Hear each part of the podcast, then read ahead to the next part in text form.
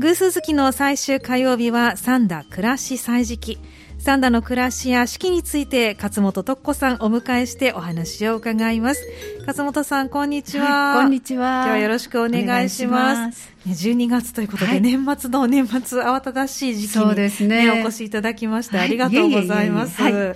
さあ、あの、今週ね、メッセージテーマが、まあ、もう、今週末が土曜日が大晦日ということで、はい、おそば、年越しそばなんですけど、はいはいはい勝本家では年越しそばは召し上がりますか、はいあのー、ごく最初の頃はちゃんと乾麺を茹でて、はい、ちゃんと天ぷらを入れてしてたんで、うん、ですけども、ですけども、はい、最近ね申し訳ないですけどね、えー、カップ麺なんです。もう手頃で、なんか気がね、えー、慌ただしかったら、あこれ簡単やなと、大体自分の食べることがね、えー二の次になってしまって、まあ、お正月の準備でそう。慌ただしくなってしまう、ね、もうそれやったらもう簡単で今時ですね。ね、はい、種類もね今たくさん出てますし、ね、ありますあります。美味しいですね。はい、味も良くなっているということで、はい、ね、あの今週メッセージご紹介した中で台所をせっかくきれいにしたのに汚したくないっていう。なるほど。だからカップ麺ですって書いてらっしゃる方もいらしたので、はい、まあ、確かにその気持ちもわかるなと思いました。そうですね。ねちなみに具は何の具がお好きなんですか？あのお普通のお蕎麦入れる時ですか、はい、普通私はねあのおあのお揚げさん味付けのお揚げさん、はい、あれが好きでねそれとか卵、えであとはもうあの野菜適当に玉ねぎでも白菜でもあるものを入れます。あそうね、特別に何がどうってことはないんですけども、はい、はい。ね、卵だけは入れますね。そうですか、はい、お蕎麦に卵。はい。上から別に湯がいと湯というか卵とじ卵のああれを作っといてね。はい、はいでそれはいそれをバッて入れたりします、えー、はい、なるほど美味しそうですね。美味しいですよ。はい。今度してみたいと思います、はい、さあ今日のお話なんですけれども、はい、今日はまずは農作,、農作業のお話からということで、はい、今はどんなもうねあのー三田の言葉でね、もうね、えー、えー、サブって言うんです。寒いじゃなくて、サブ？大阪も結構サブ。サブですか、ね、あの、はい、サブイボとか言いますよね。はい、だからね、もうサブいいから、あんまり外は出てないんですけども、えー、えー、まあ、ちょっとはね、出てみないと、野菜もまあ収穫に行かないといけないし、みんなもう不織布でカバー、霜よけっていうんですか、はいえ。カバーしたり、大根、白菜、キャベツ、はい、えーあとナッパ類もみんなしてるんですけど、はい、それを収穫に行ったりします、ええ、そしてもう一つ、うん、11月の中旬ぐらいに玉ねぎを、はい、はい、あの移植した植えたのところにも、はい、雑草がね、え、この小さい穴のところに苗を刺していくんですけど、その穴の間の草をね、ちょっとこまめに引いとかないと。その方が元気になったりしてね、ね。ちょっと玉ねぎの方が、ちょっとあのそいつをあの育てにくくなるので、はい、はい、玉の草引きに行ったり、うん、それからあとあの1月の中旬と、はい、それから2月の中旬か3月になったまに追い声っていう。追い声、はい、はい、化成肥料をね、はい、その穴の中にピッピッピッと置いていくんです。玉ねぎの。はい、小さじ半分ぐらいですね。あんまり入れてもなんですけどところが最近ね一発肥料っていうのがありまして、はい、最初の植える段階でその肥料を入れておくと、はい、徐々に、はい、あのその肥料が効いてきてだからもう植えっぱなしでいいんです。追肥がいらない。はい。もったがただ植えといたら今度は引くだけと。そんな簡単なねところがね値段が高いんです。よくね それやっぱり楽な分。はい。そうなんです。だから我が家はまあちょっとね、はい、もったいないので、あのお湯をちょいちょいと2回ぐらいをね、はい、するんですけどこれが1月の中旬ぐらいにね、はい、あのすることになってるんですけども、で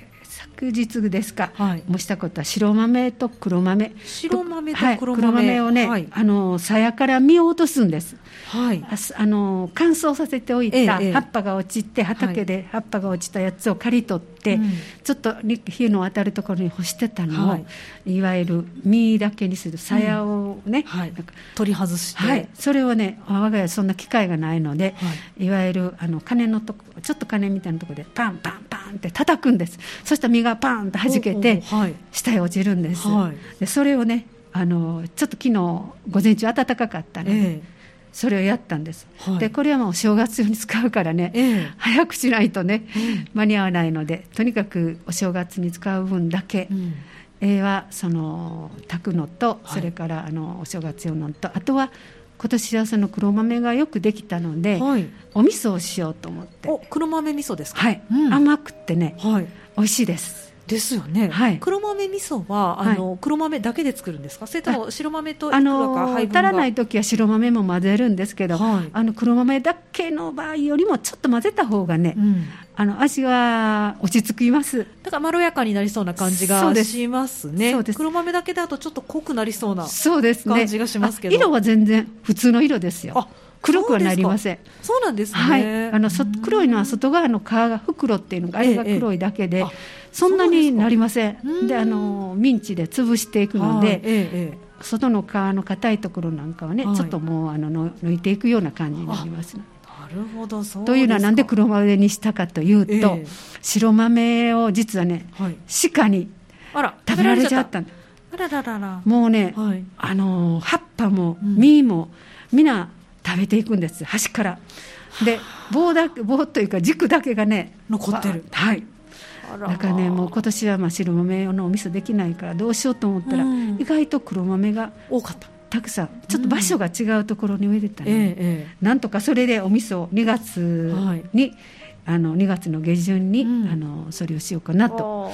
思ってるんですけどね。ね手作り味噌、はい、いろいろアクシデントがあって、まあ、結局は、うん、ま、もう少し他に残ってる豆を叩かないと、できないんですけども。まず麹作りからね、はい、あのやって麹から作られるんですそうです。麹から作る。麹からはい。麹はいわゆる麹花っていうあのいわゆる、はい、あのお米をまず蒸してね、はい、それに混ぜるものがある麹花っていうんですか、うん、それをあのもやしっていうんですけど、ね、この辺ではもやしっていうんですけどね、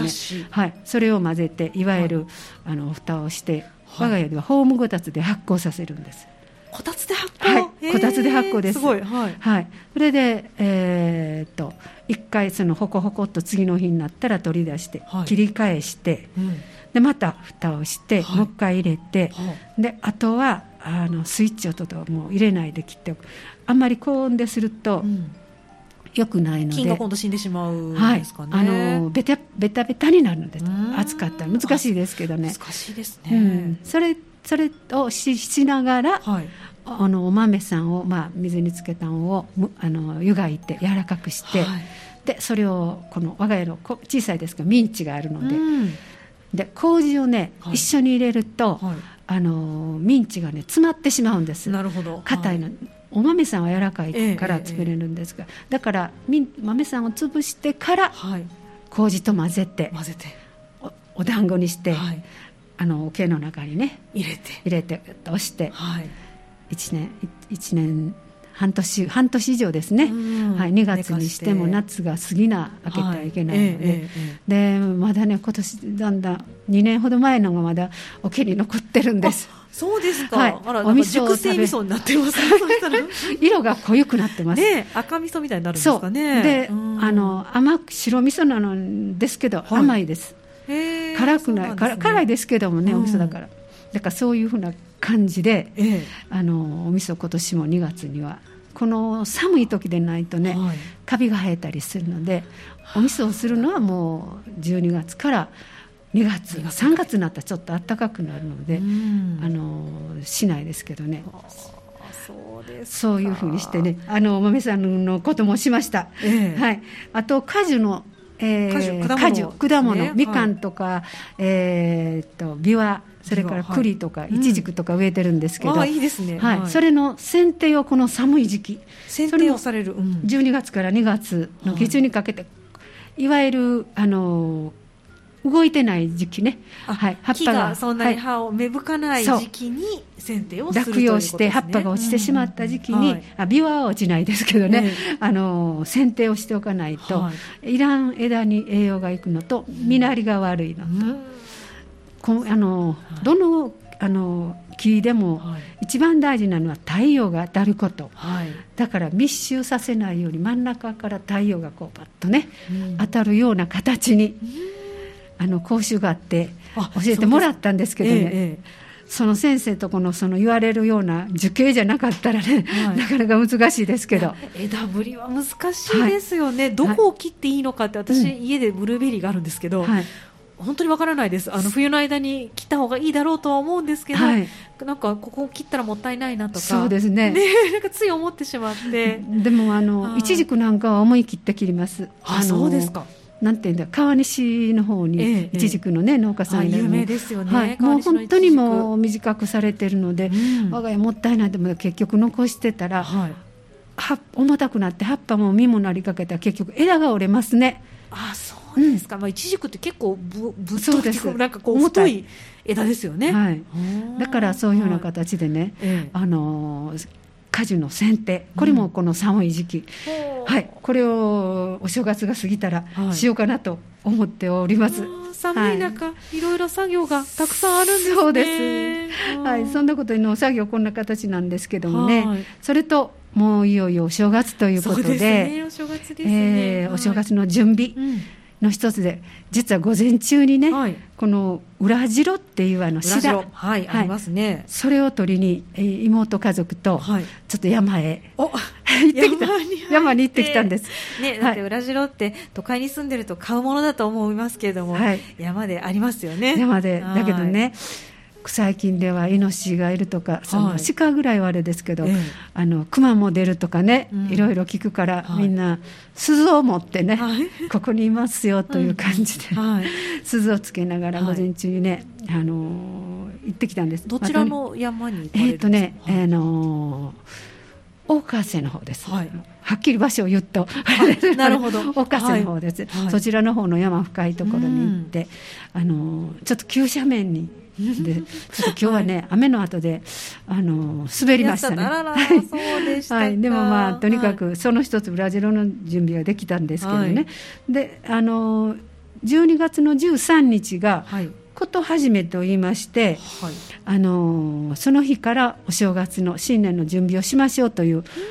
舞妓さんとかなんかね、ねはい、あの京都の方でもなんかある、ええ、それと一緒で昔から13日から何か始めな、はい、いうことで我が家ではあのしめ縄飾りの藁を、はい、作る藁を打つんです。藁を打つ。打つっていうのはあの木槌、うん、あの藁はあの稲を取った後は硬いので、はい、木槌で叩いて、うん、ちょっと柔らかくするんです。はい、それこう柔らかくなると、ま、巻きやすいというか。あの縄でもなりやすいんです。縄でなりやすい。カチカチだったら、はい、ごごつごつとして切れることもあるし、うん、なかなか縄にならなさそうです、ね、そうそうです。だからこの三田弁でてんころって言うんですけどね、はい、木槌のことをねてんころって言うんですけど、はい、下木木の四角い大きなところ木と木でないと、うん、コンクリートの上ですと藁が切れてしまうので、ええ、それであの下の軸の方はね、はい、ピッと足さないかんので置いておく、うん、3分の2ほど上を柔らかく先の方を柔らかくまんべんなく叩いてそれを13日にね、はい、もうあの藁打ちをして、ええ、それからあのだいぶしてからですけれども、はい、20日ぐらいでしたかあのしめ縄を一応藁だけですけど、はい、ないました。おすごい、はい。えー、夫がその何ですか大きなやつをえー、玄関の我が家は眼鏡って言うんですけど、眼鏡眼鏡、うん、向こうがえーと、太いのをしてこう眼鏡眼鏡のような形なるほど。二つ輪っかがあってあそうですそうです。あの向こうが見渡せるというよく見えるように、うん、なるほど。ああいいですね、はい、はい、眼鏡の大きなをします、うん、で娘は上手であの子はねやっぱり器用やから上手で、はい、あの長い神様のあこれ見せあの神棚の長いの、はい。はい、あのそれもなおなっていって、えー、する、はい、玄関が下の方にありますと、はい、そういうふうな縄細工だけ、はい、あの先して、はい、で実は今日その行ったシダとか、うん、で譲り葉は家にあるんですけども、えー、あと松とか榊式見、はい、式見は仏様用ですけどね、それなそれたちも今日ちょっと取ってきましてもう準備を着々とはいやっております。いやなんかしめ縄飾りって玄関だけかなと思いましたらそうではなくて、はい、やっぱ神棚にもされるということで、えー、と地神さんって言って、はい、庭の中にこの石のところにあるの地神さんっていうんですけど。庭に氏神様がいらっしゃる。は地地神様と言ってその土地を守ってくれる。はい。えっと、その家土地の神様。はい、はい、地土の神地の神。地土地の地の方ですね、はい、はい、それをこの、家の海地っていうんです、はい、守ってくれる神さん。地神さんっていうんですけど、はい、それから井戸井戸の神さん、まあ、神さんいっぱいいられるんです、はい、井戸の神さん。井戸の神様。それから光神さんは台所のね、はい、台所の神様、ね、火の神さん、ええ神さんばっかりですけど。お家にたくさん神様がいらっしゃる。んですねそれと肝心なのはトイレにもします。えそうなんですか？トイレの神様トイレの神様歌のあれじゃないですけど トイレのドアのところにね、はい、やっぱりあの霜のね病気にもならないように、うん、やっぱり1年の初めに清く清めて、うん、もちろんお掃除も大事ですけど、そういうふうなことにトイレにもあ。のそれはしゃもじっていう形のものをします。しゃもじ。なんかあのしゃもじというと台所にありそうな気がしますけれども、はい、このトイレなんですね。仏様の前に飾ってあるようなこういう輪っかのはい、こんな本当のしゃもじのような形をしている締め飾り。そうそれを作ります。それはトイレの場所はこの形って決まってるんですか？大体ね、はい、えーと、玄関は大体眼鏡で玄関は眼鏡、はい、で大きな家のあの長い神様には自身は長い縄に七五三七五三という藁を垂れてはあ七五三という藁を、はい、七五三。それから、はい、今日取ってきたのシダと、はい、それから譲り派、うん、で志田はまあ真っ白な心で新しい年を迎えましょう、はいはい、で譲り派は代々家があの譲っていけるようにという気持ちでこういうふうなものをつけるんですけどね、はい、そういうふうなちょっと形はだから3種類ですか？はい、そんなの。違うんですね、はい、それそれをねこれ今縄取ってきて、はい、その材料を取ってきて、うん、これを飾るのは30日なんですはい、つけて。そうなんですね。はい、つけて飾るのは30日。これもう日にち決まってる？決まっまあ、ちょっと早くてもいいんですけどね、はい、29日は苦苦の日、はい、ね、よくお餅つきもだめだしね、で31日はね、はい一夜一夜飾りはよくないから30日。なるほど。と決めてるんです、はい、ちなみにこれいつまで飾っておくんですか？15日ですね。14日ですね。トンドがトンドまで飾られる、はい、飾っておきます。ねであのトンドで皆さんと一緒にねあの、はい。まあ、燃やしたり、まあ、少ない人数ですのでね、そんなにたくさんないですけども、そういうような形で、あのまだまだその締めな飾り、それから、餅つきも、うん、餅つきも30日にします。もう大忙しで。ね、だから、はい、カップ麺でもよろしいでしょうか？もう仕方がないと思います。お餅つきは薄きね。いやいや、もうあの餅つき器です。はい、あ、そうなんですね。昔、うんうん、昔は、はい、あの石臼で、はい、朝からね早くからもうお湯を沸かして、もち米を蒸して。して、はい、で石の薄やからそれもお湯でぬくめとかないと、はい、熱いあのもち米をあっと入れてもすぐ冷めるのでね熱いお湯でちょっと何回か。でそれがね台所の近くにあればいいけど、はい、今台所は上でしょ、石臼置いてあるのが木屋の奥の方でしょ、石臼は重たいから持っていけないですもんね。持っていけないから、そこまで走ってね 何回も行ったりして、もう昔はそうでしたけど今はもう私一人でもできます。餅つき機があれば。もうあの昔はね、はい、喧嘩と餅つきは一人ではできんとかね、うん、言いましたけど、はい、いえいえ餅つき 餅つきはできます。喧嘩はできないけれども、はい、餅つきは一人でできるようになった、ね、あのー、簡単にねもう蒸してくれるし、うん、ついてくれるし、あと丸めたらいいだけですのでね、うん、で娘に送るところはね関東はね、あの四角い切り餅なんで流し餅なんですね、ええだからもうお菓子の箱にサランラップ引いてついたやつをバッと入れて、はい、だから手間かからないし、だからお餅つきも、はい、あの餅つきができてから本当楽になりました、そうですか。ちなみに何個ぐらいお餅は作られるんですか、えーと、鏡餅が鏡餅も、はい、鏡餅一生餅を、えーと、下が一生の一生ついて、はい、それを2等分するの2等あの、えー、7, 7三ぐらいかな、はい、4、6ぐらいかな、うん、それに分けて加が2段重ねしますでしょ、はい、それを2件分と、はい、あと一生一生をあの我が家は丸餅で神様にお供えしたい、関東の方は流し餅、はい先ほどおっしゃってた、はい、それで送ったりしたから、はい、えー、4章は1回絶対つかないといけないから。で一生持ち用の餅つき機なので、はい、4回 ,4 回、はい、回して。そう。あの蒸して蒸して回し蒸してついて。だからね、結構時間時間一生分でどれぐらいですか？かかるのって。えっ、とねうんまあ30分ぐらい蒸して、はい、あとつくのはねもうすぐつけます、うん、ジューッと、ね、つくのはねもう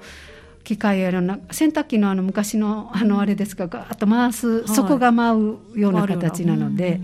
それはすぐつけるんですけど、蒸す時間がやっぱりガスとかね、ああいう勢いがあの、まあ、弱いので、ちょっと電気は時間かかるんですけど。そんな形でねお餅を丸めたりしてたりするとやっぱり一生分つくのに1時間ぐらいはええそんなにかからないですか、うん、まあ、でも、はい、あの一生ついたら大体40個ほどかな、はい、うん、あの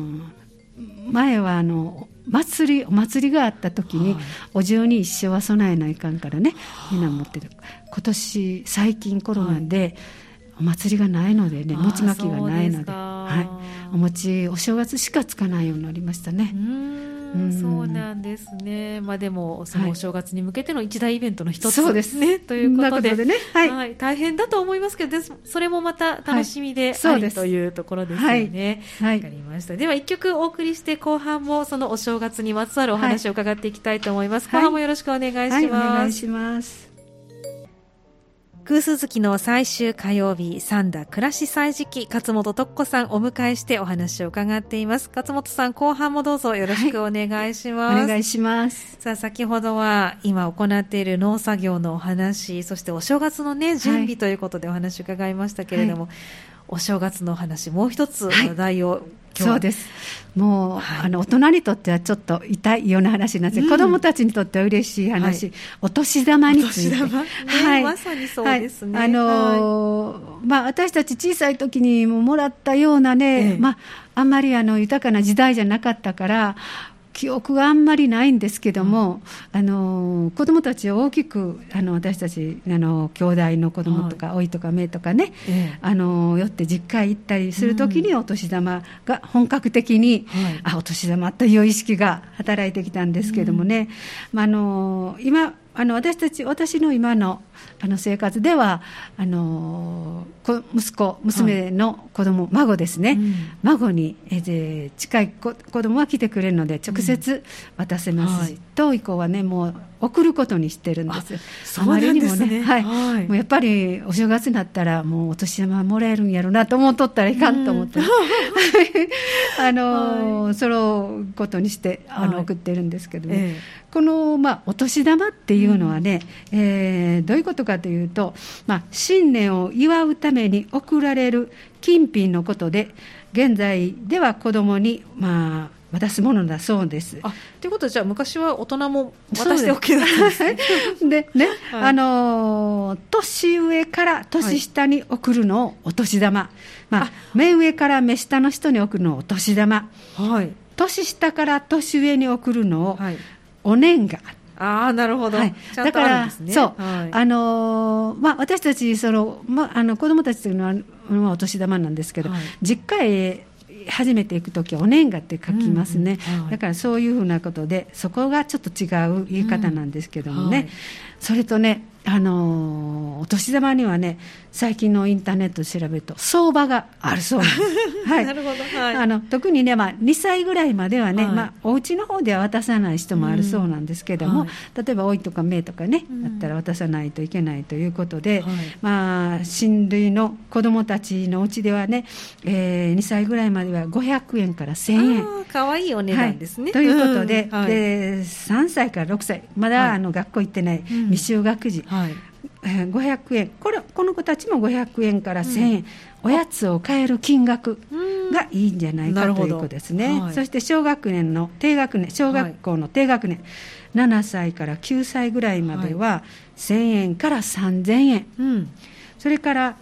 高学年、えー、10歳から12歳、はい、それは3000円ぐらい、うん、はい。まあ、この時代になるとね、子供が自分でお小遣いでなんとかいろいろ買ったりするのでね、あのーまあ、こういう機会もあるので、はい、おとお年玉の使い方をね、うん、家族でちょっといろいろと相談をしたり、はい、お金の価値お金は大切なんだ、いうことをこの機会にお年玉で教えましょうという、うん、少なすぎず多すぎずというようなことが書いてあったんですけどね、はい、それから中学生はい、13歳から15歳ぐらいはね5000円、うん、はい、で高校生になっても大体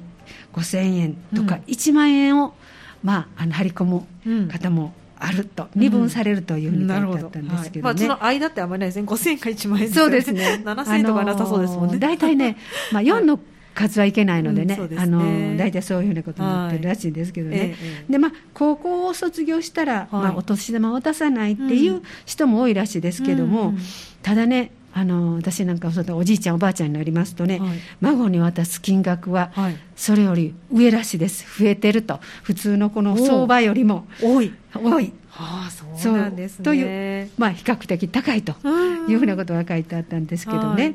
それからあのお年玉を入れる袋、はい、ポチ袋。ポチ袋っていうんですけどね、はい、この袋の中に入れる場合のこの、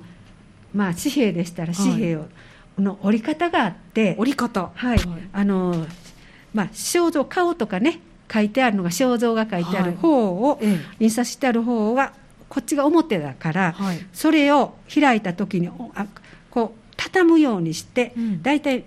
三つ折り。三つ折りですね、はい、表が中になる三つ折りにするということです、ね、だからそれも左が先折り、はい、次右側、はい、そういうふうにして折ると、うん、で四つ折りはそれもペケなんです。なるほど。いけない、はい、まあ、2つ折りもいいらしいです。あそうなんですか。2つはいいんですね、はい、そういうふうに書いてあったんです、それからね効果、まあ、500円だったら効果ですね、うん、効果の場合、青年あの製造年月日とか刻印してある方が裏、はい、で、うん、絵柄とかあの漢数字が書いてあるのが表、はい、でこう袋から取り出した時に、はい、こんな分かるかどうか分からないんですけど、表が見えるようにあのスッとこう入れると。それでもすごくあの難問だと思うんですけれども、うん、袋を開けるのってどっちから開けるかって人によって違いますよね、はい、裏側を向けて開ける人もいれば、うん、裏側を自分と反対側に向けて開ける人もいますよね、難しいですよね基本的にね、お年表がお年玉と書いてある方が表で、はい、出す入れる時の 大人の、はい、あのまあ、心構えというんですか。礼儀という表が表だと思った方がいいですね、はい、そうそうそうはい、はい、であのお年玉の袋には渡す相手の名前とかね、書くんですけども、ええ、まず渡す相手の名前を、い、わゆる左上お年玉と書いてある左上に書く、はい、大体お年玉って、まああのね、うん、おのしとかと一緒で真ん中にお年玉って書かれてるのではい、それの左上に。何々ちゃん、何々くんと、そういうふうに書いて、で反対側のこの裏側に、あのおばあちゃんよりとかおじいちゃんよりとか、うん、これは左下に書くのがマナーだそうです。そういうふうにね、あの書いてありました。はい、はい、あのー、まあ子供たちのお年玉の管理っていうのはね、小さい子はもうとんでもなく無理だと思うので、はい、だけどだんだん大きくなっていくのに先ほど言ったように、まあ、お金の管理ですね、はい、あのまあ、勉強の質だと思ってこの頃からね、うん、ちゃんとこうお年玉を大事にどうして使う、うん、家族で話し合って、はい、まあ、お年玉っていうのを渡したり、あの使うような、あのことをしつけておかないといけないと、うん、まあ、大人がサポートしないといけないというふうにね、うん、はい。あのー、書いてあったんですけども、はい、実は私も、えー、にあもう2日ほど前ですか、はい、農協さんに行って、診察に変えてきました、はい、はい、でちょっと今日勉強したのを見て、あのちゃんと三つ折りをして。左から折って右が上という、ね、そうです。でちゃんとね、実は私ねこの名前をね、ええ右上に書いてたんです、はい、いやこんなことをえー、左上なんかと。